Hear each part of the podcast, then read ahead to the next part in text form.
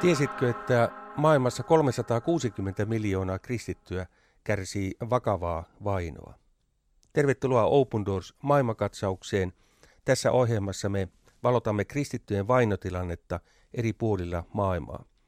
Minä olen Jaakko Rahja ja olen saanut seurakseni tänne studioon Miika Auvisen. Tervetuloa Miika. Kiitos. Nigeria. Puhumme tänään Nigeriasta. Sen takia, että se on Open Doorsin vainoraportissa siellä kuusi – mutta myös sen takia, että sinä sait äskettäin vierailla siinä maassa. Kyllä, tänään on meillä tärkeä syy puhua Nigeriasta. Nigeria on nimittäin noussut viime vuosina maaksi, jossa kristityt kohtaa eniten väkivaltaa maailmassa. Ja siellä sain tosiaan äskettäin käydä Pekka Simojain kanssa tutustumassa siihen työhön, mitä Open Doors siellä tekee. Kuvataan hiukan Nigeria. Hmm. Se on 220 miljoonaa asukasta, suurin piirtein puolet Kyllä. ja puolet kristittyjä, puolet muslimeja – jos noin maantieteellisesti ajatellaan, niin muslimit asuu siis pääosin Pohjois-Nigeriassa, kristityt etelässä ja näiden alueiden välillä on sitten melkoisia jännitteitä ja myös väkivallan tekoja. Pohjoisessa on Boko Haram esimerkiksi, Fulanheimo, joka, jotka tekevät iskuja etelän kristittyihin kyliin. Voitko täydentää tätä hiukan?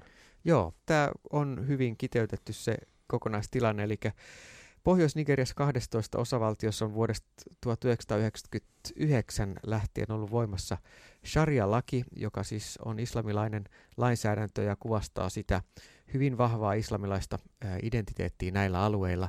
Nigeria on hyvin monimuotoinen valtio. Siellä on 250 eri heimoa ja, ja erilaista kulttuuria. Paljon kieliä. Ja paljon kieliä ja tämä monien heimojen, mutta sitten myös islamin ja kristittyjen välinen jännite jossain määrin näkyy. Ja valitettavasti viime vuosina tämmöinen segregaatio nimenomaan kristittyjen ja muslimien välillä on lisääntynyt. Segregaatio oli erilleen asettuminen, eriytyminen yhteiskunnassa. Tämä alkoi 1990-luvun puolivälissä, jolloin muslimeilla oli tämmöinen niin sanottu Abujan kokous siellä mietittiin, että miten islamin asemaa Nigeriassa vahvistetaan. Nigeriassa on hyvin vahva kristillinen kirkko ja hyvin vahva kristillisyys, mutta viime vuosina etenkin tämmöinen jihadistinen, väkivaltainen islam on lisääntynyt ja levittäytynyt ja juuri nämä islamistiset järjestöt, niin kuin Boko Haram ja Länsi-Afrikan ISIS ja sitten nämä Fulani-militantit, jotka viime vuosina nimenomaan Keski-Nigeria-alueella on järjestelmästi hyökännyt kristittyihin kyliin, niin tämä todella on ajanut kristit erityisen ahtaalle Nigeriassa. Ja jos noin todistettavasti kristittyjä tapetaan uskonsa tähden 4000, 5000, 6000 vuodessa, Kyllä. totta kai se vähän vuosittain vaihtelee, niin viime vuosina noin 90 prosenttia näistä tapauksista suuruusluokaltaan on ollut juuri Nigeriassa. Kyllä, siis Nigeriassa tapetaan uskonsa vuoksi 14 kristittyä vuorokaudessa. Joka päivä? Joka päivä 14 ihmistä. Et se kuvaa sitä väkivallan ja sen väkivallan julmuuden laajuutta. Kyse ei ole mistään pienestä asiasta, vaan tämä on, on useita vuosia jatkunut tilanne ja nyt ollaan tässä pisteessä, että 14 ihmistä tapetaan joka päivä. Nyt te saitte käydä tuossa maassa. Teillä oli pieni ryhmä. Mm, Kerrotko hiukan matkasta, matkan tarkoituksesta? Joo, me saatiin tutustua Open Doorsin Nigeriassa tekemään hyvin laajaan työhön ja, ja oli hieno huomata, kuinka ammatillisesti ja hyvin suunniteltua tuo työ on. Open Doorsin kautta meillä on mahdollisuus tukea juuri näitä kaikissa vaikeimpaan tilanteeseen joutuneita kristittyjä, eli me saatiin tutustua siihen työhön, mikä annetaan, kun kristittyjen kyli hyökätään, niin, niin ihan ensivaiheessa lääketieteellistä apua, sitten ää, aineellista ruoka-apua ja, ja siihen, että henkilöt pääsee asettumaan siitä sitten johonkin ja, ja sitten traumaterapia työtä, eli siellä on meidän ylläpitävä traumaterapiakeskus ja sitten siitä eteenpäin ammatillinen koulutus ja, ja sitten pienillä pääomalla myöskin, että henkilöt pääsee uudelleen viljelemään näin. Eli tämä kokonaiskuva hyvin laajallista työstä ja, ja siinä saatiin nähdä ihan käytännön tasolla ja kohdata ja kuulla näitä itse väkivaltaa kokeneita. Saako tässä tehdä semmoisen välikysymyksen, että meneekö mm. se sillä tavalla, että kun meillä on Open Doors, kansainvälinen järjestö, mm. josta Suomen Open Doors on sitten yhden maan yksi toimija, niin Open Doors toimii näiden paikallis yhteistyökumppaneiden kautta. Eli tukee lähinnä näitä paik- yhteistyökumppaneita, esimerkiksi tässä, tässä tapauksessa Nigeriassa ja ne sitten toimivat, tai he toimivat siellä sitten omia, omalla kentällään. Meillä on siellä yhteistyöorganisaatio, joka tekee pitkäjänteisesti työtä, ja sitten äh, heillä on vielä omia yhteistyökumppaneita tietyille tehtäväkentille, mutta Open Doorsin kautta esimerkiksi ylläpidetään tuota traumaterapiakeskusta, jossa on siis 60 henkilön majoituskapasiteettia, jonne esimerkiksi me saimme siellä kohdata näitä leskiä, jotka viime vuonna 2022 oli Fulan islamistien iskuissa menettäneet puolisonsa, monet oli menettäneet lapsensa, osa oli ollut näissä Fulan islamistien panttivankeina ja nämä henkilöt oli ensin osallistunut kahden viikon tällaiselle traumaterapia kurssille, jossa näitä järkyttäviä tapahtumia he on voinut läpikäydä raamatullisen opetuksen, rukouksen ja yhteyden kautta toipua. Ja sen jälkeen sitten tätä seuraa vielä kolme tällaista kuuden päivän jaksoa sitten myöhemmin seuraavan parin vuoden aikana. Eli välillä on kotijaksoja, on materiaalia, on, on työstettävää ja, ja näin nämä ihmiset pääsee pikkuhiljaa eheytymään siitä. Eli kristittyinä he kohdistuu, heihin kohdistuu tämä nimenomainen uhka, että nämä, nämä islamistiryhmät erityisesti nimenomaan kristittyihin kyliin hyökkää ja miehet pääosin tapetaan, joskus naisetkin tapetaan, mutta miehet varmemmin aina tapetaan ja, ja tota, sitten leskeksi jää usein, usein sitten perheen äiti. Varmaan on niin, että kun omakohtaisesti kokee, kuulee, näkee tällaisia tapauksia, jossa kenties puoliso, lapsi on menettänyt henkensä uskonsa tähden tällaisen iskun seurauksena, että kuinka tärkeää esimerkiksi tämä traumaterapia on. Kyllä. Nyt jos ajatellaan Nigeriaa, niin noin karkeasti ottaen. Mm. Aika monet tapaukset on sellaisia, että vaikka Boko Haram tekee iskun kristittiin kylään, kuten mainitsit, tappaa aikuiset miehet, ottaa naiset ja tytöt seksioriksi esimerkiksi mm. tai palvelijoiksi ja sitten pojat koulutettaviksi lapsisotilaiksi. Kerrottiinko teille tällaisista tapauksista? Kyllä, siis äh, Boko Haram on, on pitkään terrorisoinut Pohjois-Nigerin aluetta ja edelleen on olemassa.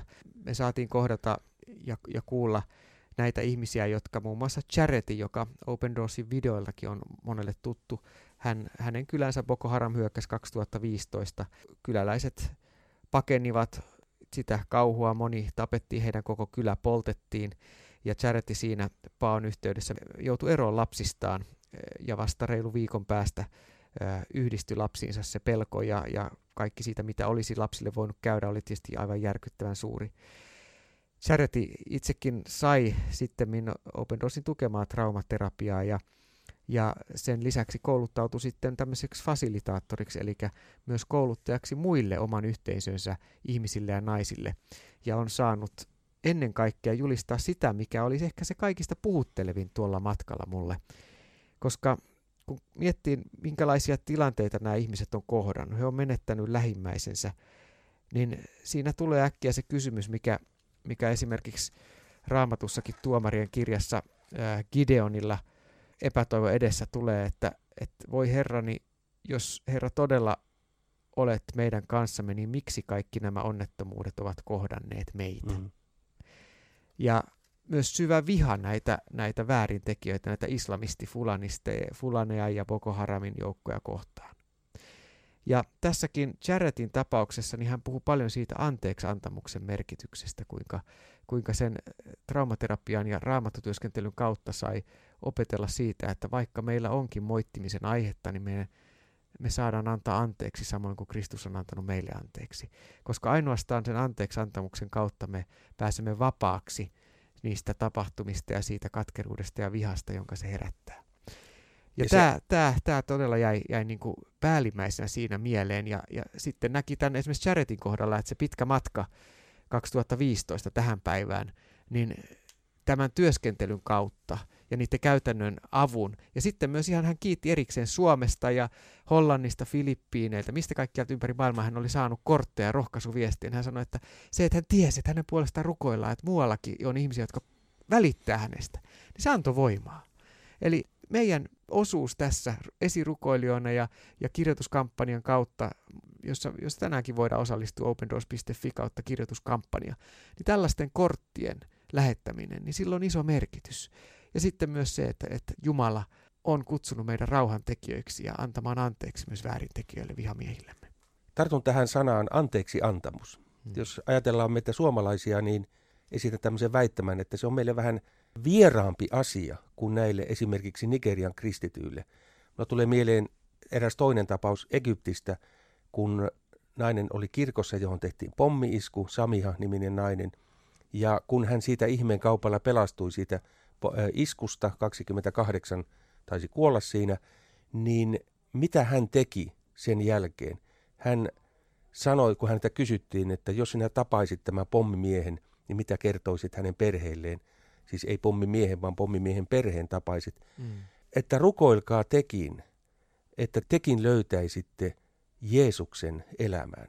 Mm. Ja se on oikeastaan aika koskettavaa ajatella, että jos sinun läheisiäsi on tapettu, mm. olet kärsinyt niin paljon kuin he ovat kärsineet nyt mm. tässä tapauksessa Nigeriassa, ja sitten lopputulos on kuitenkin anteeksi antamus. Kyllä, joo. Ja se ei ole helppo, sen huomas, ei, ei, se, ei se tapahdu helposti, ja siihen se on nimenomaan prosessi, ja, ja siihen meitäkin rohkaistaa ja Raamattu paljon siitä puhuu juuri sen tähden, että se ei varmasti ole helppo kenellekään, joka on kokenut paljon vääryyttä elämässään, on se sitten täällä Suomessa tai, tai Nigeriassa. Mutta toki se mittakaava ja ne tapahtumat on jotain semmoista järkyttävää, mitä Nigeriassa sai nähdä. Ja turvallisuustilanne maan keskiosassa, kun liikuttiin, niin äh, oli sellainen, että meilläkin oli äh, konekivääreillä tai rynnäkkökivääreillä varustautuneet poliisit mukana.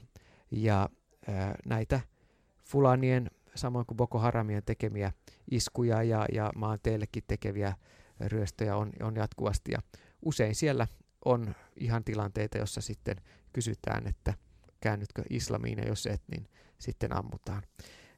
Minkälaisia rukousaiheita niin kuin nousi päällimmäiseksi tämän matkan jälkeen? Kyllä suurin rukousaihe on näiden Nigerian väkivaltaa kokeneiden kristittyjen selviämisen puolesta. Ihan konkreettisia pyyntöjä siellä Muun muassa traumakeskuksessa oli äiti, joka oli ollut Fulani-islamistien panttivankina hänen kaksivuotiaan tyttärensä kanssa. Tuo tyttö oli nyt vuosi sen tapahtuman jälkeen kolmevuotias, ja kun äiti kertoi niistä viikoista, kun he oli ollut Fulani-islamistien leirillä panttivankeina, niin tuo tyttö alkoi liike- liikehtiä levottomasti. Meidän kenttätyöntekijät siellä havaitsi heti, että myös tämä tyttö pitää saada sinne traumaterapia koulutukseen. Siellä on onneksi ihan pienille lapsille, isommille lapsille ja sitten myös murrosiässä oleville omat erityiset traumaseminaarikurssit. Ja siinä tuli tämä, että myös se seuraava sukupolvi, että Jumala voisi varjella, että me, me tulee rukoilla, että myös nämä väkivaltaa kokeneet, Jumala saisi eheyttää heidän sydämensä, mutta myös vaikuttaa siihen seuraavaan sukupolveen niin, että he saa sen tarvitsemansa avun. Ja kyllä myöskin nämä meidän kenttätyöntekijät on todella lujilla. Eh, heidän puolesta saa rukoilla, että heillä olisi viisautta, voimia ja myöskin sitten kaikki tarvittavat resurssit työtä tehdä. Siellä tarvitaan monenlaista ammattiosaamista ja, ja työ on todella laajaa, eli, eli myöskin sitten ihan käytännön ruoka-apua ja, ja muuta semmoisille ihmisille, joita tosiaan siis viisi miljoonaa äh, ihmistä on näiden islamistien toimesta ajettu pakolaisiksi. Et se on tärkeää muistaa, minkälaista mittakaavasta puhutaan. Ja, ja näiden, äh, siis pääsääntöisesti kaikki ovat kristittyjä, niin heidän auttamisekseen on paljon, mitä pitää tehdä. Ja Nigerian hallitus yksin ei pysty tähän haasteeseen vastaamaan. Itse asiassa hyvin vähän pystytään näitä pakolaisia usein auttamaan. Näillä rukousaiheilla me jätämme nyt Nigerian kristityt sisaret ja veljet kaikkivaltian suojaan. Ja jatketaan rukousta toki myös lähi kristittyjen puolesta. Muistutuksena, että piispa Daniel vierailee Suomessa nyt kolmas päivä joulukuuta ensimmäisen adventtisunnuntaina muun muassa verkostoseurakunnan tilaisuuksissa Helsingissä ja myös sitten loppuviikosta eri puolilla Suomea. Kaikki tiedot osoitteessa opendoors.fi. Kiitos sinulle Miika. Tähän loppuun sana raamatusta toisen Timoteuskirjeen luvusta kolme. Mutta vainon kohteeksi joutuvat kaikki ne, jotka haluavat elää hurskaasti Kristuksen Jeesuksen omina.